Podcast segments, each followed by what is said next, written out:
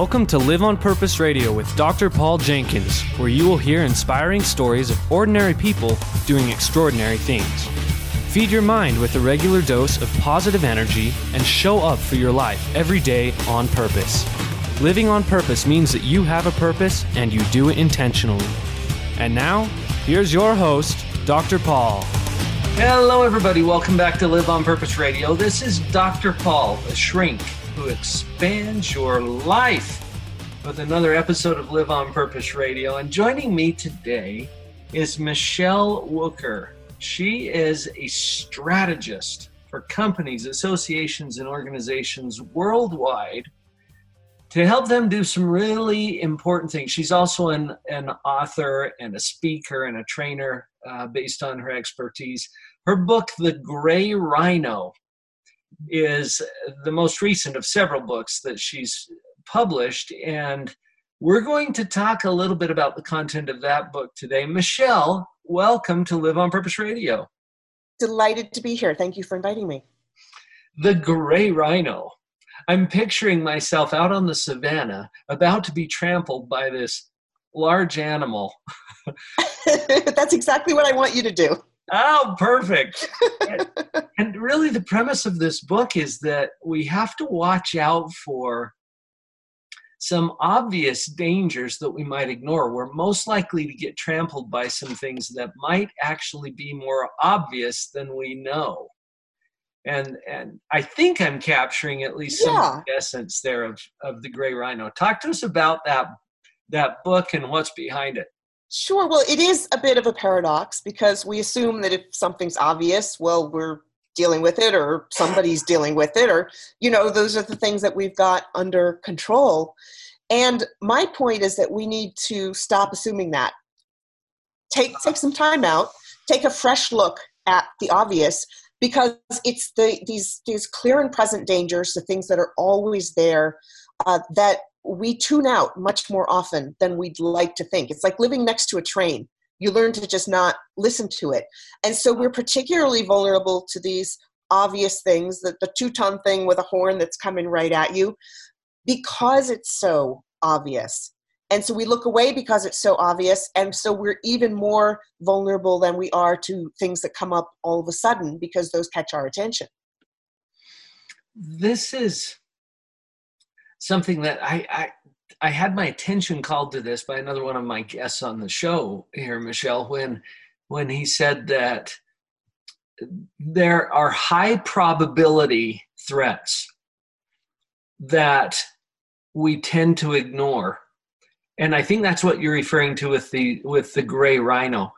The thing that is is most likely to clobber us but we're on the lookout for something special you know exactly. Very much so out of ordinary. Yeah and I, I designed it for you know sort of big finance or policy or corporate strategy issues as that's sort of the world that i come from.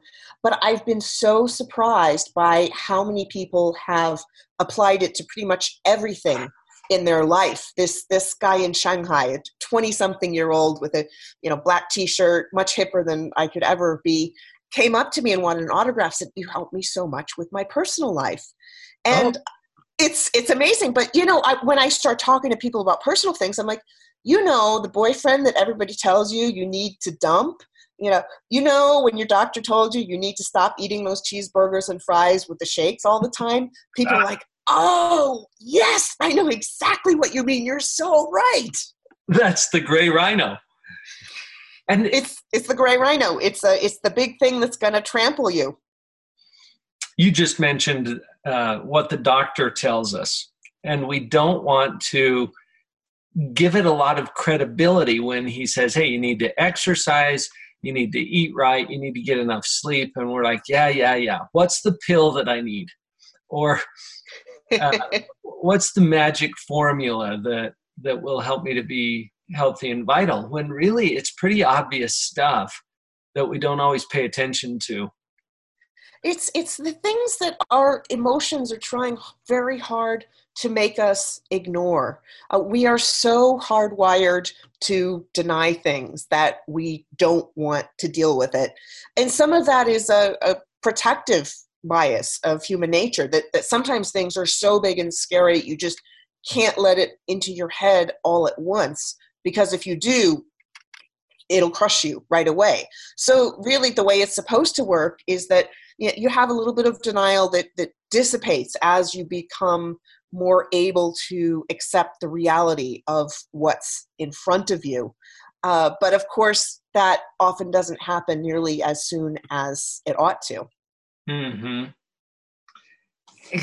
for that to come to our awareness is very valuable I'm thinking about some of the feedback you get when you're speaking and someone comes up to you and says, Oh, this has made a big difference for me in my personal life, even though that's not what we were talking about in the seminar.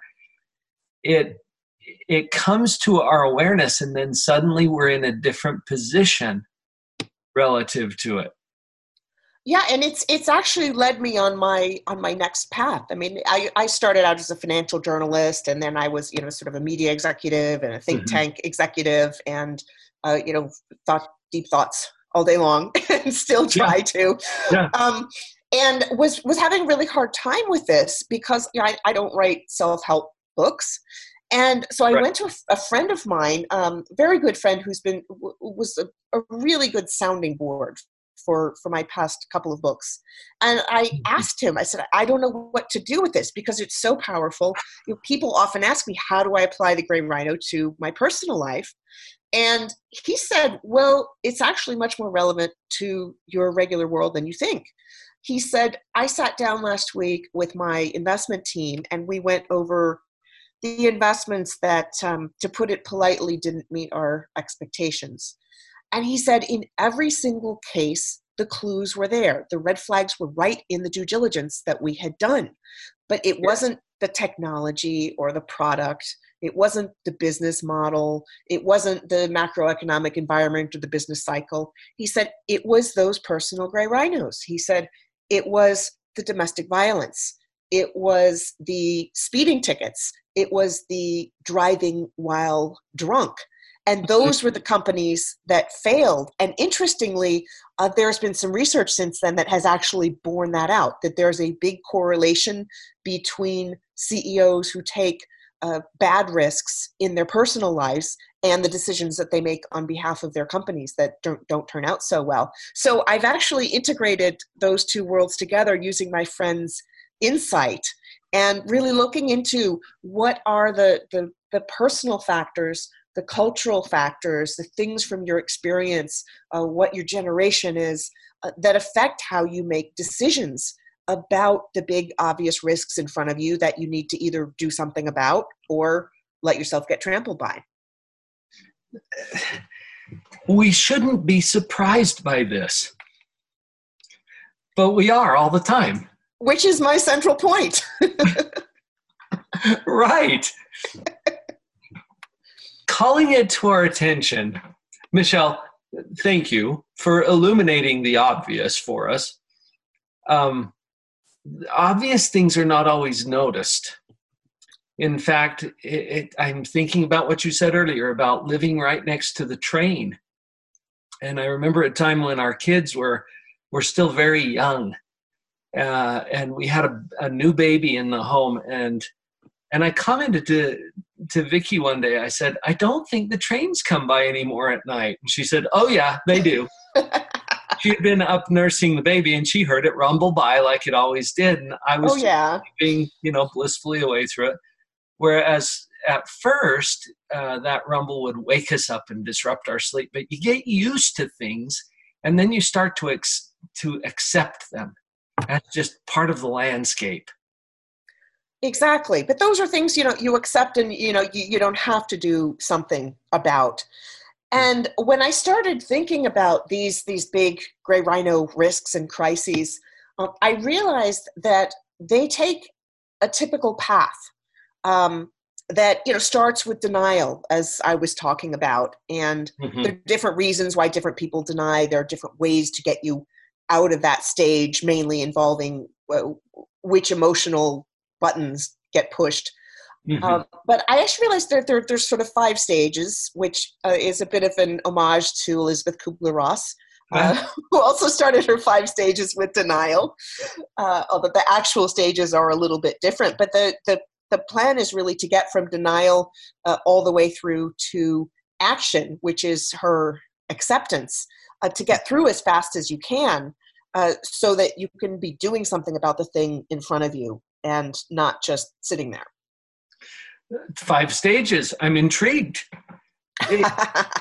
is the first one denial? It most certainly is. In fact, once I realized the first stage was denial, I had to run out and, and get her book. Ah, um, yeah. Uh, the second one is muddling um, or kicking the can. Uh, and that's the stage where you say, yes, there's a problem, but here are 472 reasons why I'm not going to do anything about it. Uh-huh. Uh, you know, I don't have the resources. Oh, there's no political will. Oh, it's just a complicated problem. Uh, there, there are a lot of things, particularly big policy issues, big government issues. But you know, on a personal level, people often use it for for health issues. Uh, mm-hmm. So, what you want to do in the muddling stage is figure out why you're muddling. You know, what are the obstacles, and from there, you flip the switch to the next stage, which I call uh, diagnosing, which have, has some elements in common with with bargaining, but it's it's really about changing your mentality from why you're not going to do something to how you're going to do it. Do you have the resources? Well, if not, how are you going to get them? Do you have the people on board that you need on board? No? Well, if not, what does it take to get them on your side and helping you to fix this problem. Is mm-hmm. there a clear solution? And that's that's the tough one because there's some cases where there's no good solution. But really going through and coming up with an action plan figuring out uh, what you need to do a, a, much more tactical and operational approach. So that's the mm-hmm. the, the, third stage. Mm-hmm. the 4th stage go ahead. I just have to comment about this one real quick. And and for me, it it all comes down to a paradigm shift. When you uh, talked about this diagnosing stage, and you said we're changing from all of uh, illuminating all of the reasons why we can't do something to asking a simple question how can we? What will it take? That's a huge shift. It is, and, and it doesn't come naturally. No but it can come by choice Absolutely. it's a habit to, to create. Once you get in the habit, it becomes so much easier. It's interesting that choice is so simple, but not easy. Because until we see it as a choice, it's not. And what I love about the work you're doing, Michelle, is, is that you're illuminating for us something that should be obvious, but it's gone unnoticed until you call it to our attention and I love that you get that because I get so much defensiveness a lot of times. They're like, well, well of course we're dealing with the obvious things. What are you talking about? We don't need a book for that. right. Then why is it so helpful? Ah. if we're so good at dealing with obvious problems, why the heck do we have so many things that these uh, wicked problems that aren't being solved? Don't you get right. it? Michelle, when we come back from this break, I want to hear you promised us five stages. We got three. Um, we'll come back from this break and get the other two, and also maybe dive into some of the um, strategic ways that we can approach this. Does that sound good to you? Sounds great. Two more coming up. Awesome. Folks, this is Michelle Wucker today at Live on Purpose Radio. We'll be right back. Are you ready to take your positivity to a whole new level? I've been enjoying these conversations with my guests at Live on Purpose Radio. My own story about becoming more positive is something that I've shared in my book, Pathological Positivity. And right now, I'm giving the book away. You just pay for the shipping go to drpauljenkins.com, spelled with a DR, and click on the big orange button right there that will get you a free copy of my book. You pay the shipping, I'll pay for the book. Sound like a good deal? Power up your positivity and get ready to see phenomenal changes in your happiness, your relationships, your business, every aspect of life. Enjoy this free gift from me, drpauljenkins.com.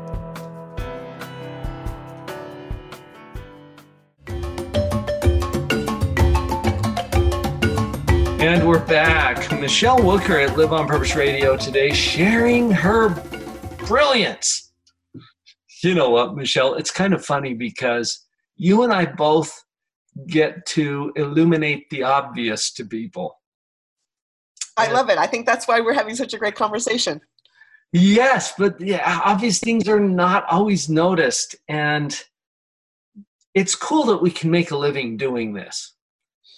It's really cool. And it's what I love is seeing the impact on people. When when I do yes. a workshop, you know, I've, I've done it with, with, with, corporations, with trade associations on all sorts of topics on, you know, pers- from personal leadership to, you know, really geeky financial issues. Mm-hmm. And it's so cool at the end seeing people come out with here are you know these three things i'm going to do because of this conversation.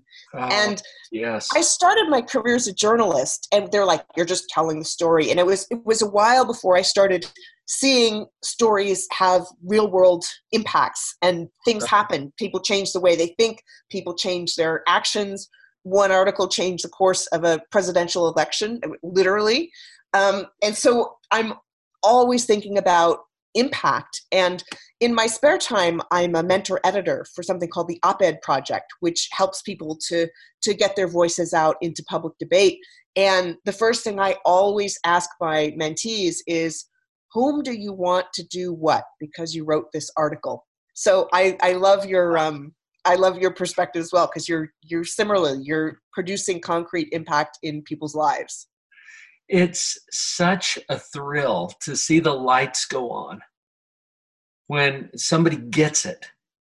Uh, I say the lights go on. You know, that there's this moment, we call it the aha moment, when that obvious thing that was unnoticed becomes apparent. When it when it's there, because then we're in a position where we can do something different with it. I want to go I want to go back to these stages too, because I think that there's more richness there than we might even have acknowledged yet.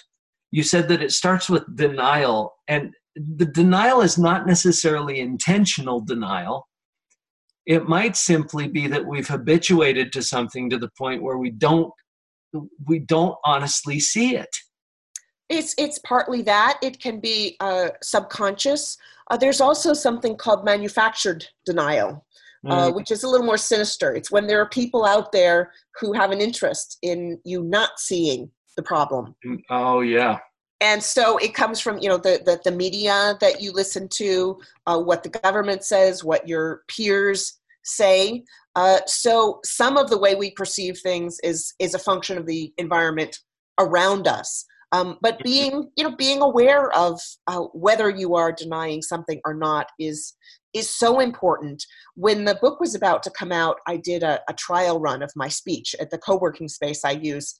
And this woman came up to me and she says, Oh, wow, the end of my marriage was a gray rhino. Uh-huh. All my friends saw it coming and they kept trying to tell me, and I just didn't want to hear it. Oh, wow. Yeah.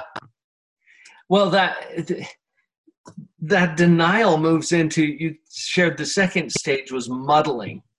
And that's where we start just kind of churning it around and recycling it in a way that's not particularly productive. And we're coming up with all of the well i can't do this because kind of i call it a victim mindset from my yes. perspective.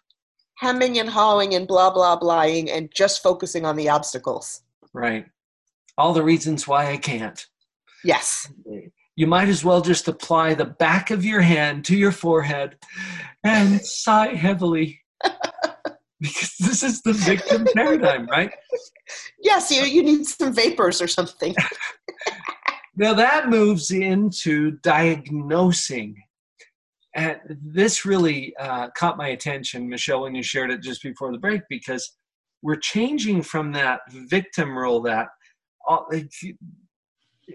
going over all the reasons I can't do this to finding at least one way through.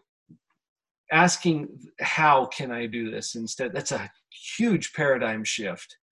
it's so simple but so powerful and you know, like the gray rhino itself i mean it's a really simple idea that you take a fresh look at the obvious but once you really embrace it it it's wow. I use it all the time for my own life for my career for mm-hmm. policy questions. And it's it's funny how sometimes the simplest things are the most powerful. Right. You know i i have to share just a little application that my son came up with it at one point. When he was a teenager he figured out that if he approached me and his mom in a different way he would get very different outcomes and so instead of saying hey can i do this? he asked mom dad what would it take for me to? A smart kid. Is that brilliant? Very smart kid. And that to me fits in this stage of of the diagnosing and moving from why not? Uh, why can't i? to how can i? What, what's after that michelle so the next the next one um, I, I love to use for this that that edvard munch painting of the scream um, mm-hmm. which, and I gave a speech in Norway. They loved it. He's he's Norwegian painter, but it's panic panic. It's the stage where everybody waves their hands and says, "Somebody do something! Anything! Just do something!" Uh-huh. And it's the it's the double-edged sword because when you're panicked is when you're most likely to do something, anything. Mm-hmm. But it's also the time when that thing is most likely to be the wrong thing. Um, I, will use a, an economic policy uh, example here, which is boom and bust cycles. How often do we see that at the height of a boom, uh, the government comes out and says, "Oh, we're going to cut tax, cut taxes. We're going to do a stimulus." At the very top, which is actually when you should be paying down debts, because once you're at the top, the next direction you're going to go is down, uh-huh. and and they don't think about belt tightening until they're already sliding quite rapidly down the other side of the mountain. And then of course that makes the cycle worse. And uh, right. uh, so you know we see that in every single economic crisis. It drives me absolutely crazy. Um, but so what i like to do is uh, to get people to think instead about instead of panic because you really don't want to spend any time in that stage at all if you don't have to uh, is to think about urgency. You know, what what do you need to do to create a sense of urgency? And the other part is hopefully you spent enough time in the diagnosing stage so you've got a nice plan to hand to people so you've got this combination of urgency and a good plan. Uh, I I was doing one workshop uh, once with with the trade group, and uh, everybody had their own gray rhino at their table, and we were going through the stages.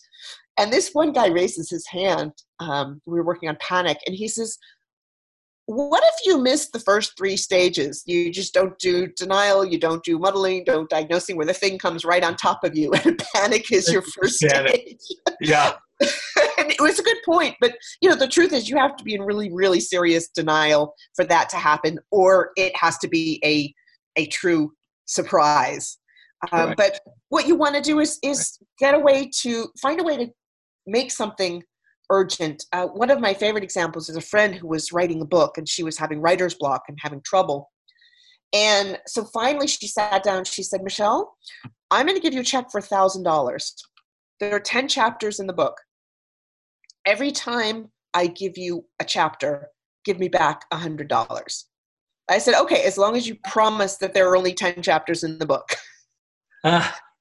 And, uh, and so that's how she finished the book that, you know, when she yeah. needed a little extra spending money, she's like, okay, I got to finish it. That created a sense of urgency and a deadline. Yeah. And so if you, if you take a big task and you chop it up into little chunks, it makes it much easier to feel a sense of urgency on each step. I mean, it's mm. basic project management principles, um, right. but it also has the effect of making it feel more manageable because one of the reasons people don't do something is that they feel that they have no sense of of human agency that a problem like climate change just feels so big that they don't feel that anything is big enough yeah right there's there's one more still Yes. So the last one, um, hopefully, um, is uh, action. I guess if if you don't take action, the last stage is you get trampled, splat, and it's a cleanup. but we're we're just just not going to think about that option because that's not where we want people to go. So the last stage is action, which is uh, what it thinks, what what it sounds like. Yeah. Um, it's taking your plan, putting it into place. Hopefully, you're not just uh, picking up the the pieces. But the thing to understand about action is usually you get a, a few mavericks uh, early adopters, people who got the problem early on, who started trying to change things, often their action is to try to convince everybody to come along with them. Come along. Um, but so what you want to ask yourself is, you know, who's who's acting? Who are all the stakeholders? Who can I who can I get to join in the action? And then as you're acting, track yourself. Uh, ask yourself, is this effective? Uh, how do, do I need to change a little bit to make this more effective? And also, tracking gives you a sense of achievement. I, I often show people my Fitbit in the speeches that I give because that's mm-hmm. what I use to see if I'm uh, if I'm active enough. So it's a matter of of, of doing, uh, getting more people to to join, and making sure that the things that you're doing are working. And if not, tinker with them. Ah, without the action, it's just a bunch of thinking, and this is what puts uh, puts it into reality and helps it to manifest the things that we really want to create in our lives. Absolutely, and I think there's something else that's very important to to think about is that a lot of people are afraid of acting because they're more afraid of doing the wrong thing than doing nothing. Ah that's very important to recognize. And it's important to realize that sometimes, even if you do something that seems like the wrong thing, it's it's changed the dynamic so that it's hopefully getting you one step closer to the right thing. Uh, my favorite example of this is uh, is New Coke. And I spent the mm. summer in, in Germany, the summer that they introduced it in the United States. And so uh-huh. my friends and I felt a little bit smug because they still had regular Coke in Germany. So wow. I, I, didn't have to drink that stuff. I drank Dr. Pepper anyway. But um, so New Coke had seen, um, you know, their market share. I mean, Coke had seen that their market share was going down. And they also saw that consumers were more likely to want sweeter drinks. So they did all these focus groups and things, and they finally decided, okay, we need something that's that's sweeter and more like Pepsi. Mm-hmm. So they introduced it, and of course, this is often cited as a case study in corporate disasters because everybody protested to the heavens that this stuff is terrible, blah blah blah. Yeah, they they had missed this incredible brand loyalty that people had, and you know how much people hate change and so, of course, they had to bring back, you know, quote unquote, classic Coke. Yeah. And it's a big ruckus. Um, but the part of the story that doesn't get told often enough is that after they went through that whole mess, their market share started going up again. So it actually achieved what yeah. they wanted. It wasn't a straight path. And you have to remember that that actions often aren't necessarily a straight path. They aren't necessarily the path that you set out in your brilliant diagnosing plan but it's much better to do something than nothing even though it feels scary to do something. And at the very least that might just disrupt the system enough that you can come in and create something even better than you had thought about before. And i think exactly. a good example for that Michelle, thank you so much for your contributions here today. I know uh, there's a lot more that we could talk about. I, I want to make sure that our listeners have um, a clear path to get to you. I think thegrayrhino.com is a place where they can learn some more about you. Is that a good place for them to land? That is a great place. Um, it's gray with an A, G R A Y, although with an E will get you there too, but with an A is more direct.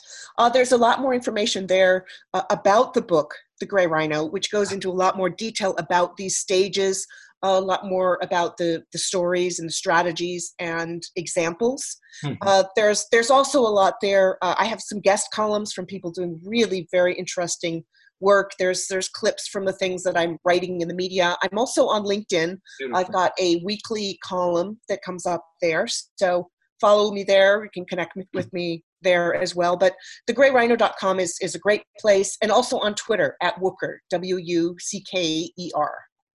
Wonderful. Michelle, you've made a great contribution here today. I love what you're doing and the way that you're doing it, as if you needed my approval. Um, but but it's nice to have it because I'm I, am i am so impressed by what you're doing too, and you're making a great contribution and connecting people. So so it it it's worth it. it it's really valuable Absolutely. to me as well. Absolutely, absolutely, folks. You've heard it today from Michelle Wucker.